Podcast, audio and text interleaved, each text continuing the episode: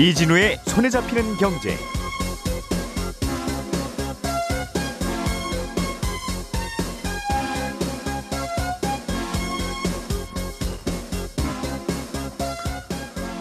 안녕하십니까 이진우입니다. 요즘은 회사 대표가 자기 회사 주식을 파는 문제가 뜨거운 도마 위에 오르고 있습니다. 최근에 논란을 빚은 유영준 카카오페이 대표에 이어서 윤호영 카카오뱅크 대표도 작년에 자기가 갖고 있던 스톡옵션을 행사했다는 보도가 나오면서 논란이 일고 있는데요. 이렇게 회사를 상장한 후에 회사의 대표나 임원들이 스톡옵션을 행사하는 게 논란이 계속되니까 국회에서는 이걸 법으로 막아보겠다는 움직임도 있습니다. 잠시 후에 이 얘기 좀 들어보겠습니다. 최근에 한국뿐만 아니라 유럽과 미국의 물가도 빠르게 오르고 있습니다. 물가가 오르는 걸 금리를 올려서 잡는 걸 어렵게 생각하니까 그러지 말고 아예 상품 가격을 통제해야 된다는 얘기들까지 나오고 있습니다. 헝가리 정부가 당장 다음 달부터 상품 가격을 통제하기로 했습니다. 이 얘기도 간단하게 들어보죠. 요즘 전세 대출 금리가 많이 오르다 보니까 대출을 받아서 전세로 들어가는 것보다 그냥 월세로 들어가는 경우들이 꽤 많다는군요. 어떤 계산이 뒤에 깔려 있는 것인지 최근 전월세 시장 동향까지 함께 들여다보겠습니다. 1월 20일 목요일 손에 잡히는 경제 광고 잠깐 듣고 시작하겠습니다. 우리가 알던 사실 그 너머를 날카롭게 들여다봅니다. 평일 아침 7시 5분 김종배의 시선 집중.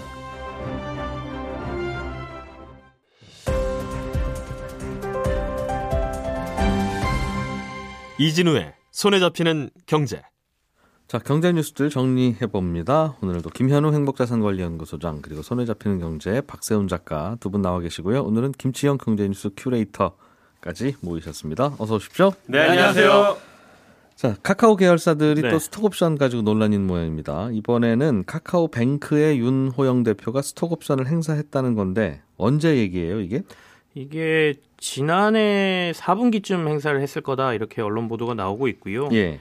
이 차액 보상형이라는 걸로 행사를 했기 때문에 예. 이게 공시가 안 됩니다. 그래서 음. 정확하게 얼마의 수량을 했는지는 다음 분기 보고서, 보고서가 나오면 네. 보통 이제 임직원의 보수라는 카테고리가 있고 거기에 들어가면 회사가 부여한 스톡옵션 내역이 쭉 나오거든요. 예, 그리고 예. 행사 내역도 나옵니다. 그걸 확인해 봐야 다음 분기하고 전 분기를 서로 비교해 봐야 음, 실제로 어느 정도를 행사했는지 파악이 되는 거죠.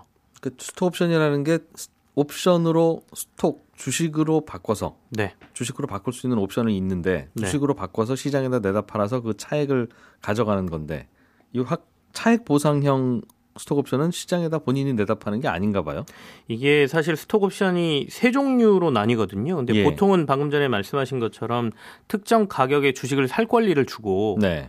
어, 음, 일정 기간이 지나면 그걸 행사할 수 있도록 조건을 걸어 놓으면 음. 보통은 이렇게 비상장 시기에 스톡 옵션을 받고 상장됐을 경우에 주가가 많이 올랐을 때 주식으로 그 특정 가격에 사고 싸게 사고 음. 그리고 나서 큰 차익을 얻고 팔고 나오면 어, 일정 과거에 열심히 일했던 거에 대한 보상을 준다 이런 내용이 되는데요. 네. 이거는 이제 보통은 신주 교부형 스톡 옵션이라고 얘기를 하고 두 가지가 더, 기- 더 있습니다. 자기 주식 교부형 스톡 옵션이 있고요. 음. 그리고 차액 보상형 이렇게 세 가지로 나뉘거든요. 근데 이번에 이제 이 윤 대표가 행사한 건 차액 보상형이라는 건데 어 이- 앞서 말씀드린 신주 교부형은 말 그대로 신주를 발행해서 회사가 이 사람에게 스톡 옵션을 행사하면 주는 거고 네. 자기 주식 보상형이라는 거는 회사가 자기 주식을 가지고 있다가 자사주를. 예, 자사주를 예전에 얼마에 샀든 가지고 있다가 음. 어, 그 사람이 나 자기 주식형으로 받고 싶어요. 또는 그 전에 자기 주식형으로 계약을 해놨다라고 하면 어, 그 사람에게 부여한 가격으로 아무리 비싸게 샀더라도 회사가 그냥 주는 겁니다. 스톡 옵션을 주당 만 원에 행사할 수 있는 권리가 있다면 네. 만 원을 짜리 회사가 자기 주식을 10만 원에 샀더라도 네. 만 원에 넘겨주는 거예요. 음. 그리고 알겠어요. 이제 예. 마지막에 차액 보상형이라는 건 더 간단한데 아, 행사했다 치고 5천 원이 만약에 5천 원짜리 스톡 옵션이면 음. 네. 행사했다 치고 예. 그때 주가가 얼마야? 봤더니 주가가 이번에 20만 원이었잖아요. 예. 카카오 그 페이 같은 경우에는 예. 그러면 차익이 19만 5천 원을 네. 버는 거잖아요. 19만 5천 원 그냥 현금으로 내주는 겁니다. 회사가 회- 바로. 회사에서 어차피 스톡 옵션 행사하면 돈을 내시고 주식을 받아가시고 그거 파실 건데 네. 그러지 말고 그러지 말고 저 회사가 알아서 다 팔고 차액 정산해서 그냥 돈으로 드릴게요 하는 거군요. 아 근데 그 행위는 일어나지 않죠. 주식을 팔고 예. 차익을 받는 건 일어나지 않고요. 그냥 회사 음. 돈으로 주는 일종의 인센티브처럼 주는 거죠. 네. 아 그렇군요. 회사는 그냥 회사 돈으로 그 차익을 준다. 네네. 어차피 주식 사고 팔고 조차 안 하고. 그렇다 보니까 신주가 발행이 안 되지 않습니까? 예. 그러니까 공시 같은 게 안 나오고 이 사람이 주식이 늘어나는 것도 아니기 때문에 뭐 대주주나 또는 임원의 주식이 늘어나는 것도 아니기 때문에 그 당시에 공시가 안 일어나죠. 보너스 주는 거네요. 그러면 회사에서. 뭐 일종 뭐 그렇게 보시면 되는 거죠. 예. 음 그렇군요. 근데 논란의 요지는 뭡니까? 보너스 받은 게 좀 나쁘다. 아 일단은 카카오 전체가 지금 이 지난번에 카카오페이의 스톡옵션 네. 행사 때문에 욕을 좀 먹고 있는 상황이지 않습니까? 그러니까 음, 스톡옵션 행사 자체를 뭐 욕하기는 좀 그런데 어 그때 임원 8명이 한꺼번에 상장된 지 한 달여 만에 어 동시에 그냥 이 주식을 어 던진 게 예. 주주들 입장에서는 굉장히 괘씸한 거죠. 음, 그러니까 일종의 그 괘씸죄에 걸려 있던 상황에서. 예. 같은 계열사인 카카오에서도 대표가 상장한 지 얼마 안 돼서 어, 이 스톡옵션을 행사했다더라 이게 좀 이슈가 되는 것이고요. 그리고 음. 어떻게 보면 그 이슈가 나오고 난 다음에 그 김범수 의장이 상장 후 2년 동안은 임직원은 어, 스톡옵션 행사를 자제하도록 하겠다라는 그 내부 원칙을 발표를 했거든요. 음. 네. 어? 그랬는데 이미 했네. 음. 라는 또 여론도 지금 있는 거죠. 알겠습니다. 이 차익 보상형 스톡 옵션이라고 하는 게 그래서 주식을 주는 게 아니라 네네. 결국은 돈을 주는 거면 이게 그럼 그냥 회사에서 보너스 준 거하고 비슷하게 봐야 되는 건가 아니면 좀 다른 게 있는 건가 하는 게 여전히 좀 갸웃거려지긴 하네요. 아, 이거를 이제 주주 입장에서는 예. 어, 잘 보셔야 될 게 저는 이 돈을 누가 주느냐는 굉장히 중요하다고 생각하거든요. 예. 그래서 이 차익 보상형은 웬만한 회사에서 잘 하지 않습니다. 왜냐면 회사가 회사 돈을 내줘야 되는 거잖아요. 음. 그러니까 잘 나가는 회사는 예. 회사에 돈이 많으면 해줄 수 있는데 돈이 적은 회사들은 이 차익 보상형 못 해요. 그냥 음. 주식으로 주는 거죠. 예. 싸게 살 권리를 주면 이 사람은 그 돈을 회사에다 내고 주식을 사서. 네. 음. 그 돈은 회사에 어쨌든 간 자본금으로 잡히는 거죠. 네. 그리고 행사는 시장에서 하니까 네. 시장에서 돈을 벌어가는 거거든요. 음, 그러니까. 회사 입장에서는 부담이 없어요. 네. 근데 차익 보상형은 그게 아니잖아요. 음흠. 회사가 돈을 내줘야 되기 때문에 회사가 부담을 갖는 거니까 네. 진정한 주주라면 거액의 돈을 회사가 임직원한테 인센티브나 이런 걸로 줬다 그러면 네. 이걸 배당으로 줘야지 왜 저 사람한테 줘라고 도리어 더 화를 내야 될 게 차익 보상형일 수 있다는 거죠. 회사 입장에서는 네. 주주 입장에서는 난감하네요. 회사 돈으로 주는 차익 보상형이나 아니면 시장에서 내 돈을 가져가는 신주 발행형이나 결국은 뭐 임직원한테 주는 돈이 주주 주머니에서 나오지 어디서 나오겠습니까? 예. 그리고 또 뭐 스톡옵션 같은 경우에 아까 신주 발행형 같은 경우에는 주식이 희석된다라는 뭐 것도 있지만 네. 그래서 이 둘 다 주주 입장에서는 그리 달가운 건 아니지만 이렇게 해서 좋은 인재를 가지고 오고 또 성과에 대한 보상이기 때문에 이걸 막는 것도 음. 사실 회사 입장에서는 그러면 어떻게 인재를 구하고 예. 우리는 언제 이 차익을 가져갈 거야 되는 문제가 생기는 거죠. 그 문제도 있을 거예요, 그렇죠? 네네. 어, 그 이런 걸 주는 이유가 이제 작은 기업들이 인재를 모을 때는 리스크도 걸어야 되고 어, 들어오는 직원들도 인재를 모으려고 하는데 돈은 없으니 이제 이런 걸로 보상하는 건데 이런 보상에 대해서 자꾸 자꾸 브레이크를 걸면 이게 보상으로 작동하지 못한다는 논란도 반대로는 있을 수 있겠네요. 어쨌든 논란이 일어나면 뭔가 제도적으로 보완을 하려고 할 텐데 그 상장 직후에 임원들의 스톡옵션 행사는 보류시키도록 하자 법으로 지금은 불법은 아니니까 네. 이런 법이 발의된 모양이에요. 그런 움직임이 지금 좀 있습니다. 좀 재밌는 거는 민주당의 이용우 의원이 이걸 대표 발의를 준비하고 있는데요. 네, 이 이용우 의원이 카카오뱅크 출신입니다. 네, 원래 금융사에 있다가 뭐 합작법인을 만들면서 카카오뱅크의 공동 대표를 맡았었는데 예, 이분도 50만 주의 스톡옵션을 카카오뱅크 거 갖고 있었어요. 이번에 윤호영 대표하고 똑같은 수량을 받았거든요. 이건 아마 반납하고 나왔을 걸요. 그죠. 출마할 어, 때 네, 이거 반납해가지고 예. 포기해가지고 이슈가 좀 됐었죠. 야, 그 큰 금액을 포기했네라는 이슈가 됐던 분인데 이분이 나서서 이 스톡옵션 행사를 좀 막겠다라고 지금 하고 있으니까 좀 웃기긴 하죠.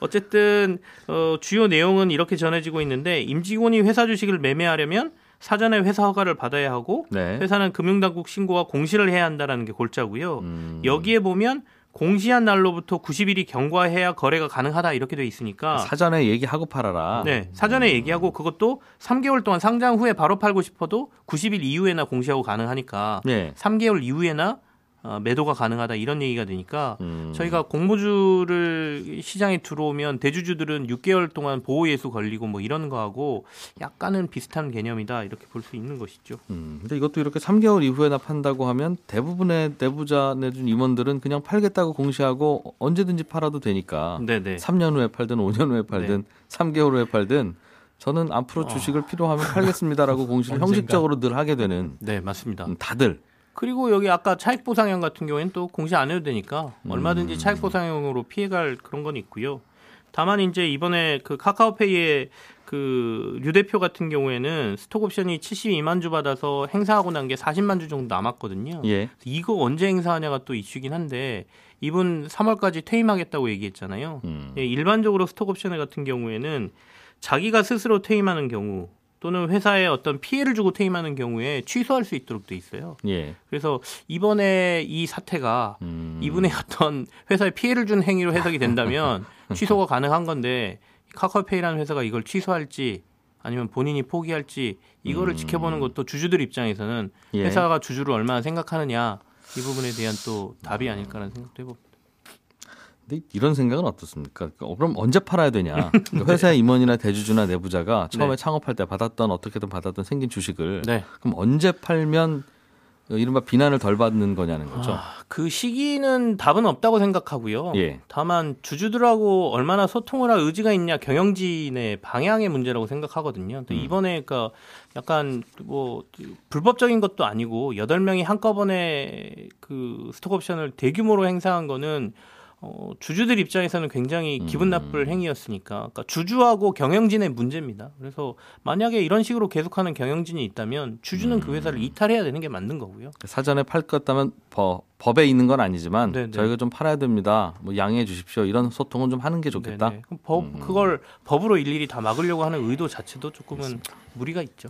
자, 박 작가님이 준비해 오신 소식 보죠. 네, 헝가리 정부가 네. 물가 통제, 네. 더 이상 이 가격 이상으로는 파는 거 금지. 그렇습니다. 다음 달부터 합니다. 밀가루, 우유, 설탕 이런 주요 식품 6개 가격 통제합니다. 예. 통제한다는 건 말씀하신 것처럼 가격 못 올리게 한다는 건데 아, 작년 11월에 물가 상승률이 7.4% 기록했어요. 이게 15년 만에 최고치였거든요. 네. 그랬더니 헝가리 정부가 내린 파격적인 조치입니다.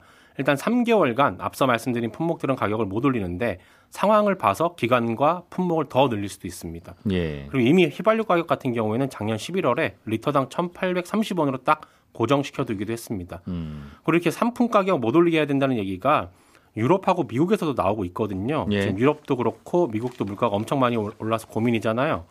그런데 물가 상승에 대해 정부에서 할 수 있는 대응은 사실상 금리 올리는 거 말고는 없거든요. 음. 그래서 영국 같은 경우는 이미 올렸고 캐나다도 올리고 미국도 올리려고 하는 건데 네. 지금 물가가 오르는 건 경제가 성장하면서 자연스럽게 오르는 게 아니라 물건 공급이 잘 안 되는 바람에 그런 거라서 예. 이걸 금리 올리는 걸로는 잡기가 어렵다. 이건 금리 올려서 해결될 문제가 아니다. 전혀 다른 차원의 얘기다. 금리 올릴 게 아니라 물건 가격을 어느 정도 이상은 못 올리게 통제를 해야 된다. 이런 얘기들이 학계를 중심으로 지금 강하게 나오고 있는 상황입니다. 학계에서 나오고 있다고요? 학계에서 나오고 있습니다. 근데 통제를 하면 네. 예를 들면 화장지가 필요하다고 쳐요. 네. 그런데 화장지가 평소에는 하나에 3천 원 정도 하는데 네. 이제 화장지가 부족하니까 사람들은 다 사러 날려올 거고 네. 딱두 개밖에 안 남았으면 만 원이라도 사겠다는 사람이 생기니까 그렇죠. 만 원에 팔리는 거잖아요. 그렇습니다.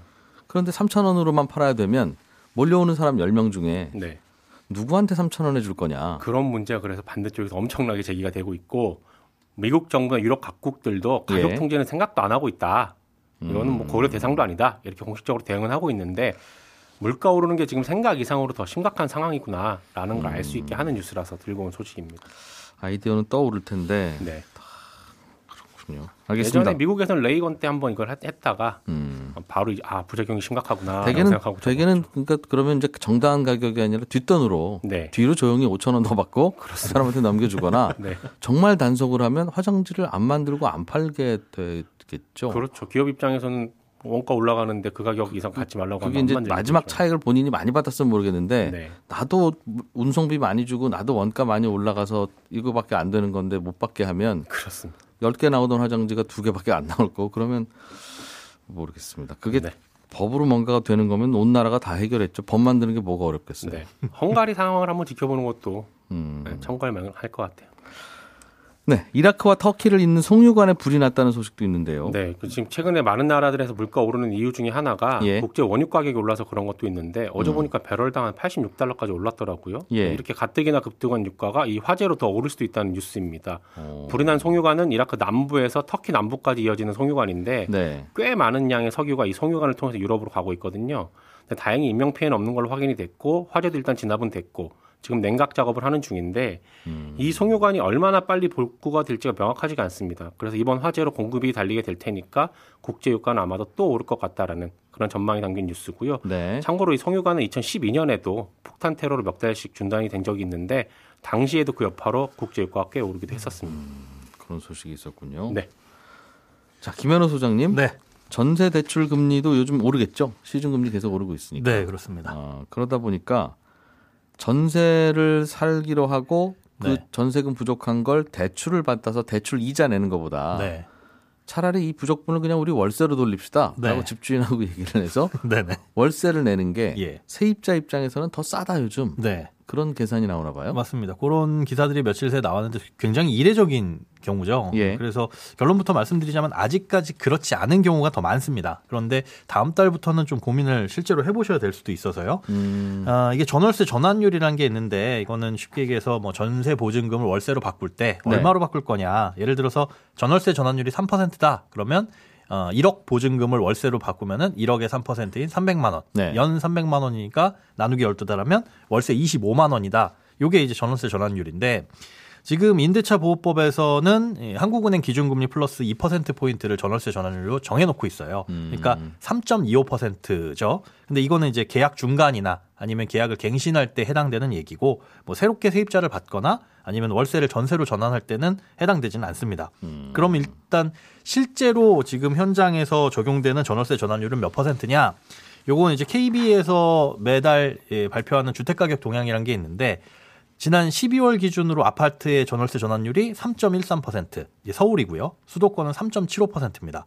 그러니까 한국 부동산원 통계는 요거보다 조금 더 높은데 11월이 최근 자료입니다. 어, 서울은 4.1%, 수도권은 4.3%가 실제 현장에서의 전월세 전환율이다. 이렇게 집계가 되고 있습니다. 아, 3%까지 내려왔군요. 전월세 전환율이. 네, 그렇습니다. 그럼 보증금 1억을 월세로 바꿀 때한 네. 달에 30만 원도 채 안 내도 된다는 말이겠습니다. 현장에서 그렇게 된다는 거죠. 아파트의 경우에는. 한 25만 원 정도에서 네. 27, 8만 원. 그러면 정말 1억 원을 빌려서 대출이자 내느니 네. 그게 싸겠는데요. 대출이자가 1억 원 빌리면 한 달에 30만 원 더 나오잖아요. 그렇죠. 지금 대출 이자를 보니까 실제로 마구 오르고 있는데 물론 네. 버팀목 전세자금 대출처럼 정책 대출 같은 경우에는 아직도 2%대입니다. 뭐 적게는 1%대도 있고요. 근데 이거는 뭐 소득 요건이나 한도가 까다롭기 때문에 음. 일반적으로 우리가 아무나 가서 은행에서 빌릴 수 있는 전세자금 대출 상품의 금리는 어느 정도냐 봤더니 어제 쭉 시중은행 보니까요. 보통 전세자금 대출은 3개월, 6개월, 12개월 변동금리인 상품이 대부분입니다. 네. 아, 우대 금리를 적용받으면 은행별로 최저 2.9까지 나오는 데도 있고 뭐 3.5% 그러니까 음. 2% 후반에서 3% 중반 정도다 이렇게 보시면 되고 만약에 우대 금리 전혀 적용받지 못한다. 그럴 음. 경우에 최고 금리는 4.1에서 5% 넘는 곳도 있기는 있더라고요. 음. 그러니까 이렇게 보면 우대 금리를 전혀 적용받지 못하는 최고 금리는 아까 말씀드린 전월세 전환율보다 높기 때문에 네. 야 이거는 이제 전세 대출 받아가지고 들어가는 것보다는 오히려 월세 내는 게 낫겠다라는 판단이 드실 수도 있는 거고. 예. 근데 아직은 손품 조금만 팔면은 조금 더 낮은 금리의 전세자금 대출을 받을 수 있으니까 음. 요건 어렵지 않거든요. 그런데 요런 전세자금 대출의 금리가 대부분 네. 코픽스 금리에 연동이 됩니다. 예. 그런데 이 코픽스 금리라는 건 은행들이 내놓는 예적금 금리와도 관련이 깊잖아요. 근데 최근 은행들이 예적금 금리를 빠르게 올리고 있습니다. 앞으로는 그래서 예. 대출 금리가 더 많아질 수도 있다. 올라갈 수 있는 거죠. 지금 1금융권 은행 중에도 4%가 넘는 적금을 내놓고도 있거든요. 음. 1년 만기 정기예금도 2%가 넘어가기도 하고. 네. 그러니까 이렇게 한 달 동안 실제로 팔린 예적금 금리가 다음 달 15일 정도가 되면 이게 반영이 될 텐데 네. 아, 은행에 따라서는 신규 취급의 코픽스 라는 게 있고 잔액 기준 코픽스 요 두 가지를 고를 수 있게 하는 은행들이 있습니다. 지금 현재 기준으로서는 잔액 기준 코픽스가 더 낮고 이게 올라가는 속도도 더디기 때문에 음. 뭐한 1년, 2년 정도 한 번 계약할 정도의 전세자금 대출 받으실 분이라고 한다면 잔액 기준 코픽스를 선택하는. 게 예, 조금 유리할 수 있습니다. 그래도 월세 이- 전환율이 많이 낮아져서 네. 현장에서는 아 그냥 제가 월세 낼래요 하는 세입자들 많겠어요. 충분히 그럴 수 있습니다. 왜냐하면 이 전세나 월세 계약은 2년이니까 어떻게 보면 그게 고정금리로 가는 거거든요. 그렇기도 하고 이제 DSR 규제 때문에 네. 대출을 받으면 다른 대출을 못 받게 되는데 맞습니다. 전세 대출 안 받고 그냥 월세 낸 다음에 네. 전세 대출 받을 수 있는 그 대출 여력을 다른 데에다 쓰면 그럴 수도 있죠. 뭐 내 집 마련할 때 쓸 수도 있는 것이고 네네. 음, 아니면 전세자금 대출을 나중에 받을 수도 있는 거니까 여러모로 예. 활용이 더 가능한 거라서 그런 판단들이 시장에서 되면 또 월세가 얼마나 공급이 되느냐에 따라서도 달라질 수 있고요. 정부도 좋아하겠네요. 그냥 월세 내면 그거는 부채로 안 잡히고 그렇죠. 어, 전세 대출 받아서 이자 내면 그건 부채로 잡히니까 네, 실제로 작년 한 해 동안 전세 자금 대출이 차지한 가계 부채 중에 이 증가폭 중에 차지한 규모가 40%니까요. 네. 전세 자금 대출이 그만큼 줄어들게 되면 음. 가계 부채 총량 증가 속도가 더뎌지는 그런 효과도 발생할 수 있습니다. 묘한 거네요. 세입자 입장에서는 이자로 내나 월세로 내나 결국 나가는 돈은 똑같은데. 똑같죠. 음, 그게 그건데 네, 그렇게 됩니다. 그렇군요.